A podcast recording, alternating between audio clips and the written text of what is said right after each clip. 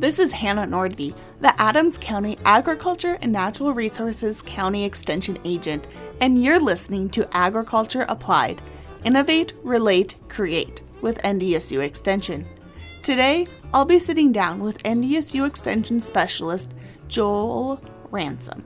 Joel works to develop educational programs for farmers and conduct applied agronomic research that addresses production issues in corn, wheat, barley, and oats, and compile variety and hybrid selection guides for these crops based on the results of statewide testing. He is the NDSU Extension Agronomist professor with an emphasis in small grains and corn. He has received national recognition, being awarded the National President's Volunteer Service Award. Joel brings a unique perspective to the table with his international agriculture experiences. Grab a cup of joe and settle in to ponder innovative ideas and reflect on generational changes when it comes to sharing agriculture's story. You're not going to want to miss out. Alrighty, well, everyone, I am sitting here with Joel Ransom. Joel, in your introduction, we learned about your current job description. But as we were discussing a little bit earlier, you have quite the background working with farmers in Mexico, Africa, and Nepal. Can you tell listeners about that life and your work before Extension? Sure, yeah, thank you, Hannah. Uh, so, when I uh, finished my graduate studies at the University of Minnesota, my first job was uh, with the International Maize and Wheat Improvement Center, which is located just outside Mexico City. And um, I went there to work in the uh, wheat program at the time. And uh, this organization, well, you know, one of the founding fathers was Norman Borlaug, so it has quite a history. Uh, and kind of one of the sources of the green revolutionary green revolution materials that went to South Asia and had such an impact. But you know, my job uh, there was to assist trainees from coming that came throughout the world to help them with uh, on-farm research approaches. I also kind of provided agronomic support to the breeding programs, and it was it was quite a start. Uh, we actually uh, had to move every six months. I guess we were a type of migrant workers uh, in Mexico. Uh, we'd go from the highlands of, of Mexico in the summer uh, during the summer season and, and then went to uh, northern Mexico in the state of Sonora in the winter where they had irrigated high yielding uh, areas.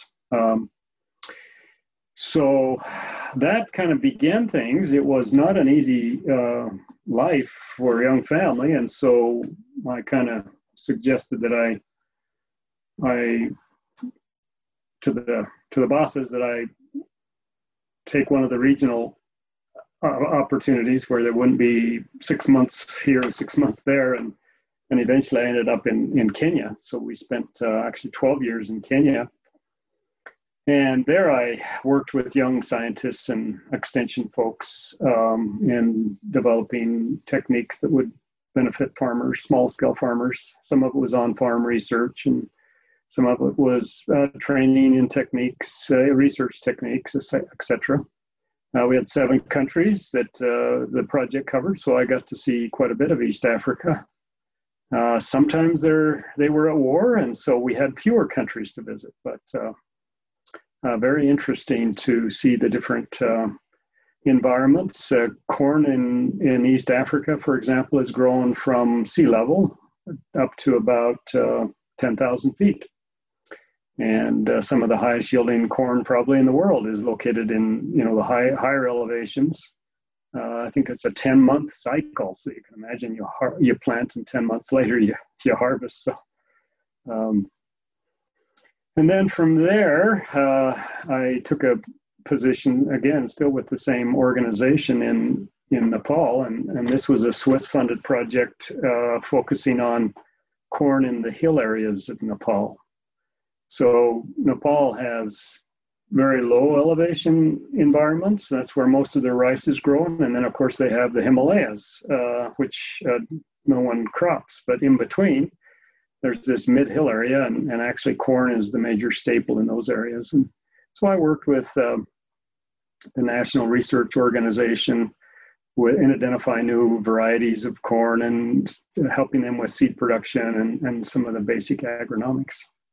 So I got a pretty good dose of, of general agronomy and uh, you know, I got a real sense of uh, how agriculture can impact people's lives, and uh, um, it was a very satisfying experience.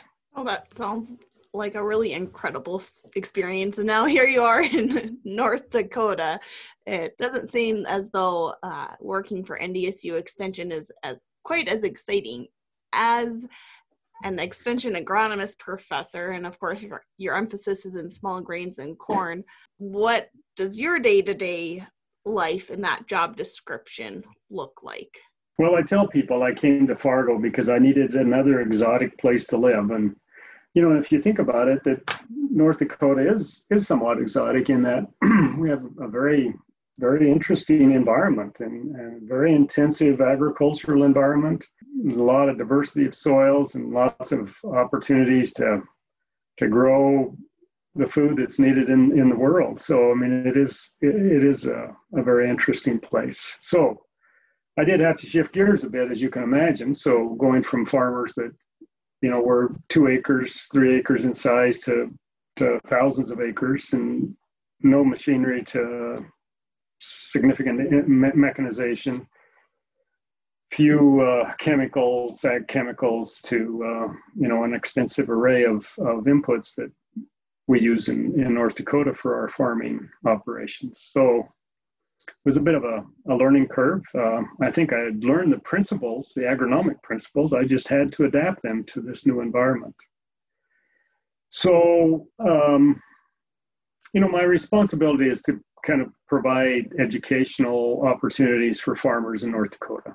And some of that is with uh, written publications, and some of that is organizing meetings and some of that would be actually doing some on farm or some applied research that uh, would answer questions that farmers have. So I think in a typical year, I do organize meetings, I speak at meetings, I put together publications. Uh, you know, particularly uh, every year I put together the um, varietal selection guides for for for the small grains and corn, and uh, and then I have quite an array of, of applied agronomic research that I do during the summers. And along the way, I train a few graduate students. Uh, I think I've had more than a dozen, and and uh, that's been a real pleasure for me to interact interact at that level.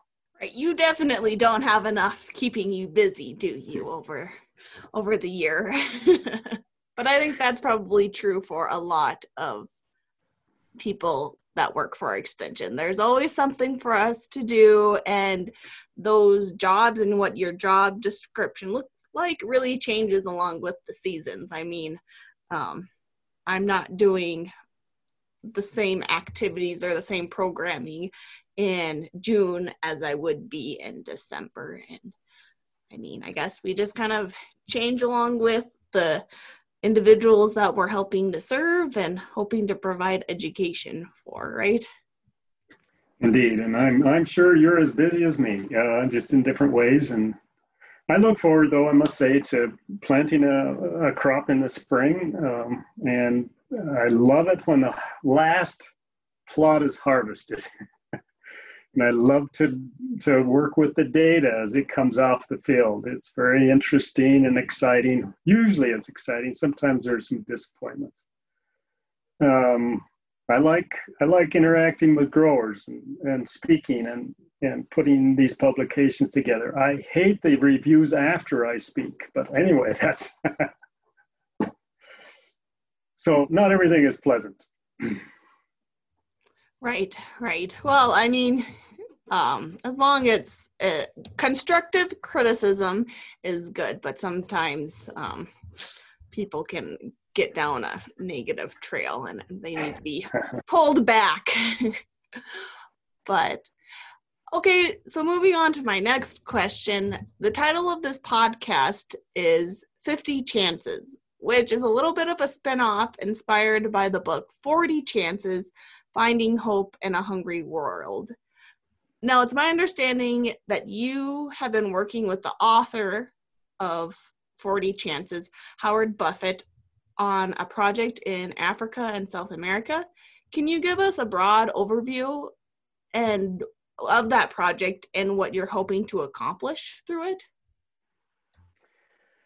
Uh, so uh, the Buffett Foundation did fund some um, development projects in Rwanda, specifically. The, I mean, I mean, I think they're involved in many, many different areas of the world, but uh, this particular project was in Rwanda, and they had developed some irrigation systems uh, for a dry part of Rwanda, and uh, and it was you know really an interesting approach to provide the water so they that these farmers didn't have to worry about rainfall and um, and then we were asked to come and provide kind of educational materials and um, do some training of farmers and their best practices. So it was really interesting. These are very small, very poor. It's probably one of the poorest areas of the world. Uh, people totally dependent on agriculture for their income, and they have very small farms, probably a couple of acres uh, to maybe five acres. And um, and so it was it was kind of fun to go and see what the challenges were and try to develop recommendations and then to teach them. And uh, we um, we put together some uh, educational materials. I had a you know, a graduate student that had just finished that spent, uh, you know, we had funding to employ him to put some of this together, and it all got translated and some really nice uh, outputs. But it was fun to, uh, you know, we um, have a little video clip that would be fun to show at some point. But uh, you know, when we had the big group of farmers, I think we had 200 in, in one day and 200 the next day when we were doing some of the training and and we had a little animator that was was kind of keeping everybody excited until everybody got there and we could start and you know he's out there dancing and carrying on and i've often thought well, wouldn't that be fun as an extension agent to have to have that role of of, of dancing and singing and keeping the group occupied until everybody got there Right, I choose the easier option of just promising people free food, and that's how I bring them in, not my entertainment skills. yeah, I think I think if uh, if it was my dancing that would entertain people, they they would be bored pretty quickly. Uh, but you know, COVID kind of ended our our involvement there. Unfortunately, we had a couple of training opportunities scheduled this year, and so um, I think that that now is left with uh, you know, in, individuals that we train and materials that are there, and hopefully that the farmers will continue to to make progress. How would you say this understanding of international agriculture has influenced your work as an extension agronomist? Well, I think the principles uh, that apply um, in agriculture, wherever you are in the world, they're they're very similar, right? I mean, you want to exploit the environment to maximize yields. You want to use best genetics that are available, and you want to match that with uh, inputs that are going to be required to make sure that you uh, keep the crop fed and, and is able to reach the potential that the environment will provide. So, I mean, I, I think you know the nice thing of working internationally is that we usually would have two seasons a year so i learned a lot faster you know i had twice as twice as many opportunities to to kind of learn some of these these things, and that that was a benefit.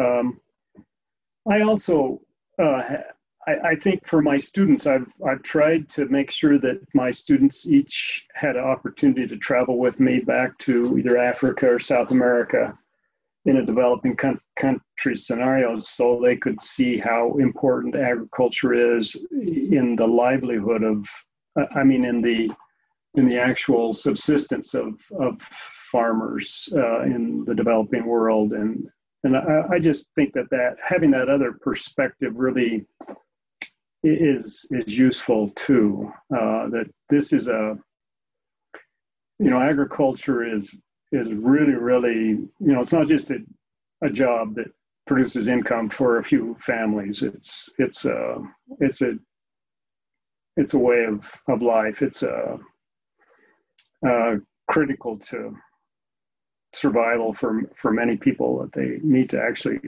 survive on what they produce. So you know that perspective I like to share with my students. And um, and again, I think that just the fact that you're out there learning the principles of agriculture it has an application wherever you go. You just need to adapt it. Right. Before I became an extension agent, I actually I spent 6 months abroad. I was I stayed in Thailand and Taiwan and while I was there I got to learn a lot about their farming practices and I learned more about growing rice than I honestly knew about growing wheat at the time. and that was one huge when you talk about the way of life that was one huge takeaway for me is i think sometimes um, you don't even think about you're like oh you know i went to these asian countries and they must do things differently because they look different than i do or they speak a different language than what i speak and everything and i mean my biggest takeaway was just how it doesn't matter if you're in you know Hettinger, North Dakota, or in the middle of Thailand. Farmers and ranchers, they work so hard and they are so passionate about what they do, and they're just doing the best they can with the resources that they have. And it's just really incredible. And then I also had the opportunity to meet people that worked in their version of what we call extension and everything. And again, those people were super inspiring as well. And I know on my Wampy days, I always kind of think about those individuals and I'm like, well, I mean, I've got friends that are working in extension and trying to make those people's lives easier and educate people and provide good information. And I would argue that their job is probably a lot more difficult than my job. And my Wampy days is probably a good day for them. And so it's just and it's just a lot easier to get up in the morning and feel good about what you're doing and put your all in when you know that there's people around the world that are also working towards that same goal that you are. It's a lot less intimidating i would say. Yeah it sounds like you've had that experience and, and you know that's kind of the experience i want my students to have as well. Right. No i, I think people remember those experiences when you can really live that life or see those people and interact and everything. Now, in the book 40 Chances, it talks about how farmers have 40 growing seasons and thus only 40 chances to make changes and adjustments to the operation. Now, I'll joke and uh, I'll say that maybe I think that it's closer to 50 chances to make changes, but we won't split hairs on here. I don't want to, that's, we don't need to go back and forth on 10 years. But um, Howard relates this to his personal aspiration to address the issue of world hunger in 40 years. For me, this statement really puts things in perspective and at least wants me, makes me want to do the best I can in whatever I set my mind to. Like, there's literally no time to waste. You got 40 chances to make a change in the world. From a producer's standpoint, how can they optimize their 40 or 50 chances to implement change into their operation? That's a really good question. And, uh, you know, I, as I read the book, uh, it was interesting that, um, you know, he talks about learning from experiences. And that we do have a finite amount of uh, of experiences to draw on, or that we will have, and that we ought to make the best out of every one that we have. So, you know, my takeaway from from his book, and I, I think actually he he picked up the 40 chance uh, from an extension agent somewhere in Illinois or Nebraska. not not exactly sure. My take home is okay. You need to be learning every year and you need to be applying what you learned so that you're going to be progressing. Every year is different, but there's a chance to learn something. And I think the important message would be catalog that, put it in the database, and make sure that you exploit that experience so you can build on it, that you don't repeat bad ex- mistakes, but also learn from the good things that, that, that happened and um, so you know how how does a farmer in North Dakota apply that? Um, maybe I'm jumping ahead of you a little bit here, but I'm gonna I'm, uh, you go know, for I'm it. On, I'm on a roll, and so I'm gonna go for it. Um, you know, I, uh, you know, one thing that comes to mind that that most, and I, am going to talk about grain farmers. I know you would you probably have more of a ranching focus than than I do, but um, you know, most most growers now have a a weigh system on their combines, and and I would say that there are quite a few farmers that that don't record what they see in their weigh system, right? So you've got this yield monitor, you're driving along, you're learning as you go, but at the end of the day, that data is kind of lost. You might, you know, the farmer might be able to re- remember where the low low yielding spots were and the high yielding spots, but really, you know, not being able to keep the detailed information from that farm. So I would say, you know, start with a, a yield monitor, and I, I'm not even that concerned about whether it's calibrated or not, but you know that the relative information that you're recording from that is is is there and documented so that you can come back to it. It just seemed like a you know a nice start from learning from from your year.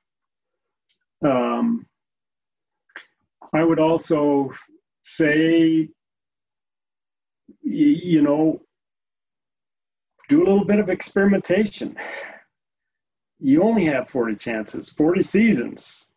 Well, can you hasten the learning in a season by mixing things up a little bit? Um, and again, I, am not recommending the types of experimentation that we do. I mean, I, I think I harvest more than a thousand different plots every year, maybe several thousand. And you can see how rapidly we can accumulate information when we have that many different uh, agronomic plots to look at. And so, but what I am suggesting is, you know, I think within the uh, ability to get out there and farm without without deterring you know the the time sensitive operations but you could certainly put different rates of fertilizer on in, in strips and and uh, maybe do some replication of that so that you hasten the learning you know. So so for example a nitrogen rich strip and a nitrogen poor strip um, would be a good way to kind of get a sense of how well you're doing on your nitrogen management, uh, for example. Uh, so you know that that's another thing that would come to mind is perhaps do a little bit of in, in experimentation to kind of hasten the learning process. I guess maybe kind of going off of that too. Are there particular people or um, resources that they can utilize as a sounding board. I know when I have crazy ideas, there's a select few people that I always go to, and I'm like, okay, help me hash out this thought. I mean, what am I not thinking about right now? Or how can I push this idea to the next level? Yeah, and I think there are some challenges out there, right? Because there's lots of information sources, uh, maybe too many. I mean, some of the information sources are promoting some of their products and and techniques. And uh, and so yeah i think it's a challenge to filter through all that. And I, I, would say you know one one option and you know perhaps an extension we don't have all of the the issues addressed uh, but uh, many of the important issues there's likely to be some unbiased uh, information from the extension service. So I, I certainly start with that. And, uh, and if it's not here in North Dakota, it might be in Nebraska and it might be in South Dakota. Um, and uh, with the internet, uh, the browsing is pretty easy to, to kind of dig up that. But I, I, I think that's a that's a good way to start. Is you know who's the unbiased sources and try to find those to start the process of, of selecting kind of new approaches. Right. We'll throw in our NDSU plug there. And that's the really cool thing about extension is that it's not just a statewide network, which I would say even our statewide network is very extensive. And I mean, if I ever have a question come through my door and I don't know the answer, I can guarantee you there's a specialist out there that I can turn to. I might not know their name or that they exist at the beginning of the day, but by the end of the day, I'll have my answer to my question and I'll have gained, I would say, a new friend and um, someone that I know I can turn to for help in the future. But then that expands, like you said, to nationwide. I mean, we've got extension agents all over the place that we can reach out to and ask questions. And i think those people that work in, extension they're a pretty special breed. And i probably bias saying that but i also feel pretty confident in standing by that statement. Yeah and it's interesting. Usually the questions i get are not the ones that i have an easy answer to right? Either either there's no easy answer or i've never it's a really, really complex problem. I mean, the easy questions most growers have already sorted out, right? So it's you can Google that and get an easy answer. um, so mo- a lot of times I'll say I don't know, but I'll get back to you. And and and generally, uh, like you said, you know, as we sift through the information that's out there, there's some good unbiased information that we can draw on to make a really good answer to most problems that come our way. I have to say, I'm. It's kind of nice. It's comforting hearing that you say, "Oh, I don't know the answer to that, but I'll get back to you," because I that is my favorite line to use, and I use it quite frequently. And I just assumed it was because I'm a young new agent with not a lot of experience behind me, but I guess it's important to be a lifelong learner, right? I think that's what we're really trying to hit home with all of this. Yeah, it's exciting to learn. So. Uh so I think that's one of the things that makes this job so interesting is that we have new questions that we have to learn from and and we get to learn as the farmers are also learning from us. No for sure. And oftentimes i kind of feel like those producers they sometimes end up teaching me more than than what i teach them. I think a lot of teachers also say that as well how their students really just provide a lot of opportunity for learning there yeah, as I as I look back on my career, I I guess if you know, and I'm I'm retiring in a few months, so whoever replaces me, my recommendation would be, you know, probably spend a little more time with uh, some of the growers, just sitting on the combine and sitting in the tractor. And I I was always a little reluctant to do that. I'm shy by nature, but uh, you know, farmers are busy and uh, as well, and so uh, I, I think that's probably if I had to do over again, I'd certainly spend more time with with growers and in some of their operations. I think it would give me a perspective that uh, would help me address their problems more effectively. Well, and I mean, kind of, you were just giving advice to the future person sitting in, you know, your position down the road. What advice do you have for young producers looking to make the leap into production agriculture? Yeah, that's a pretty hard question for someone like me. You know, I suppose 40 years ago, I would have liked to farm, but it just didn't seem like it was any reasonable option. My father was, you know, an engineer, and we had five acres of irrigated pasture in Idaho, and and uh, we kept 20 head up up to 20 head of cows, and some of them got out frequently. So, you know, that was my farming background. Um, and it just didn't seem possible. But, you know, I'm probably not the best source to answer that question, but these are some ideas that have come to me as I've thought about your question. One is I would certainly stay connected with the farming community, you know, whether it's working as a, a hired hand or as an agronomist if you've uh, been been to school don't let a year go by that you're not learning from agriculture because you're going to have to apply that uh, if you are successful of getting into into a farming operation. So i would say stay as closely connected to farming as you possibly can. And i think most people that are interested have some network already established that allows them to do that and then I would I would certainly say expand your network. You know, it's it's really going to be helpful for you to have a network of people as you try to get into farming, and and that would be you know go to go to the extension meetings, go to you know company sponsored meetings, whatever. So you're around uh, the industry, you're around other farmers. I think that's going to be helpful. Um, and certainly I wouldn't give up. You know, I, I think I, I just assumed it was not going to be an option. So I decided to study it and, and become, an, become a, an, an agronomist, right, rather than a farmer. And uh, I, I think that there's probably more opportunities than than I th- I would have thought, and it might not be a bad idea to spend quite a bit of time interviewing other young farmers that seem to be making uh, progress in that regard. I'm I'm really encouraged to see at some of our meetings that we have some younger farmers now. So some are obviously making that transition. Good good idea to to run them down and ask them how they did it.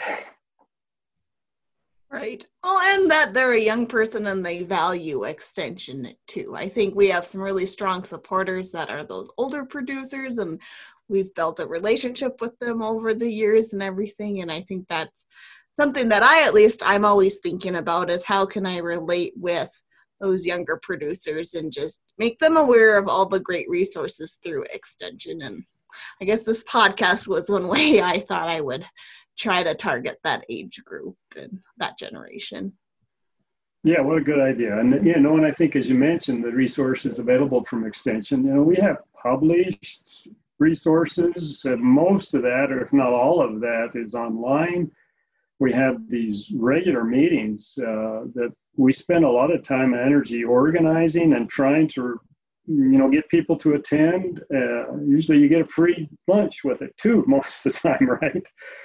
and these these I think are great resources. I I would uh, you know these I would exploit those if I was a, a young farmer. Um, yeah, we don't maybe aren't as flashy as some of the companies, or, or, you know, and maybe we have extension specialists that stutter too much. But you know, I would I'd I think the value of participating in those uh, and using those resources is very very high.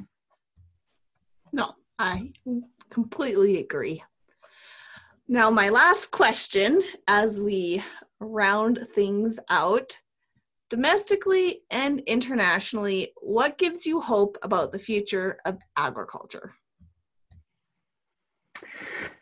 Well, you, you're you're probably aware of of the challenge we have ahead of us of the growing population and the uh, amount of food that needs to be produced. And we talk a lot about that in our in agriculture science. And my students invariably, when they write their thesis, I'll get a paragraph somewhere about you know the challenge of feeding the future. And uh, it's a real thing. I mean, at the moment, we we seem to in America to be dealing with surpluses that have driven down prices and have been kind of problematic. But but uh, that doesn't mean that there isn't a real demand for commodity, and if it's not this year, it'll be next year, and etc. So there is a challenge in agriculture. Uh, it's a formidable challenge because we don't have more land, and uh, we probably are moving into an era of more restrictions on some of the uh, inputs that we use. But what encourages me is that uh, you know, even with these incredible changes in yields uh, that we've seen, and you know, corn is probably the most uh, dramatic, um, where you know farmers that used to get 100 bushels in North Dakota are disappointed if they get less than 200. Some of them, you know what I mean. Even within their own lifetime, this is this has occurred, um, and it seems like that they're certainly up to the moment in most of our our crops that, that we haven't seen a significant leveling off. You know that those yield increases continue to just plod forward, and and you know we've got great genetics. We've got new techniques that allow us to exploit those genetics. We've got you know better better equipment so that we can plant things more uniformly and in a more timely manner. Uh, we have a you know better access to information than we've ever had and so i think that uh, you know there's a there's a lot of hope that we'll be able to to keep up um, and that agriculture will will be a great place to be working in, in the future as well. Well, I just want to say thank you so much for taking time out of your busy schedule to sit down and chat with me. And I'm especially grateful that we were able to chat before you retired and everything. I've really enjoyed your insight and getting to know your background and everything. So thank you. Thank you. thank you, Anna. This was enjoyable. All righty. well, that's a wrap. If you found yourself tapping along to our theme music, those rights go out to Chuck Suki. He sure can write a catchy tune. Thursdays are launch days for new episodes. A final thanks to Nolan Dix over on the mix board. Hair and makeup by Country Style. Coffee provided by George's and the Owl, sure to keep you wide eyed from sun up to sundown. And of course, to you, the listener, for your continued support. Agriculture Applied can be heard wherever podcasts can be found. If you're having trouble or have any sort of question, give me a call at 701 567 2735 and just ask for Hannah. Until next time, take care.